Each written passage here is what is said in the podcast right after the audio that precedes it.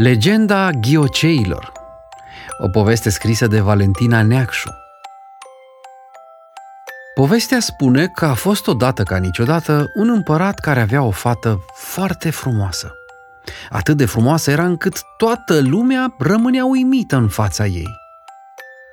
Bărbați, femei, copii, câini, pisici amuțeau și amorțeau, de nu-și mai găseau glasul sau pașii atunci când o priveau. Vremea trecea, iar prințesa din povestea noastră a ajuns la vârsta măritișului. Se căutau astfel pretendenți prin toate împărățiile din lume, pentru că cine lua fata de nevastă moștenea și tronul împărătesc. Numai că cei care veneau să o cunoască rămâneau toți muți de uimire, de nu mai reușeau să iasă din transa frumuseții ei. Și cum ar putea să conducă o țară cineva care nu poate scoate o vorbă în fața minunăției unei fete? Prințesa noastră era tot mai tristă și lipsită de speranță, iar pretendenții se cam împuținau și ei. Într-o zi frumoasă de primăvară, pe când se plimba gânditoare prin pădurea din apropierea palatului, a văzut un băiat cam de vârsta ei, care părea pornit la vânătoare. Era așa de frumos că l-are pe calul său puternic și mare. A încercat să intre în vorbă cu el, dar așa cum vă așteptați, și el a rămas șocat de chipul nemaipomenit al fetei. Fata s-a îndrăgostit pe loc de naturalețea și blândețea lui, iar când inima îți cere, îi faci pe plac. Așa că frumoasa noastră și-a făcut un obicei din plimbările prin pădure în speranța unei întâlniri cu chipeșul călăreț. S-au mai văzut de câteva ori, băiatul a început să se obișnuiască cu minunăția fetei și dintr-o vorbă în alta și-au dat seama că se iubesc nespus. Doar că ea era prințesă și el fiul unui măcelar din sat.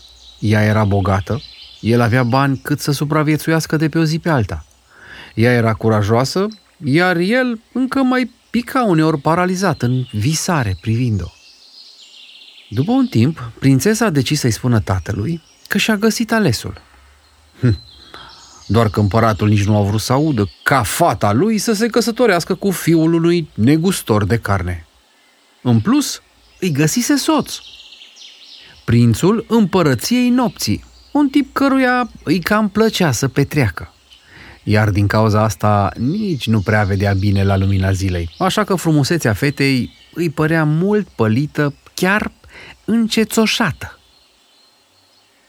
Este greu să te împotrivești sorții, așa că personajul nostru a sfârșit căsătorindu-se cu prințul cel întunecat.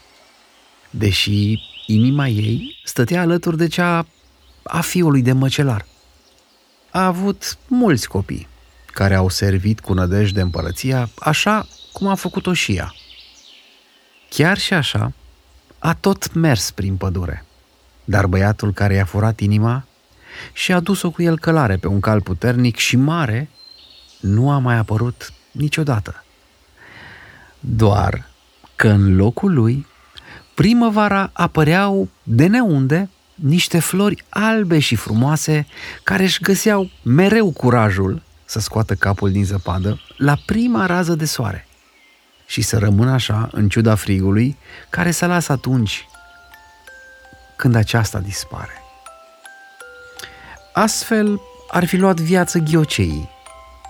Și nu pot să nu mă întreb cum să fi fost dacă ar fi avut și iubirea celor doi puterea lor.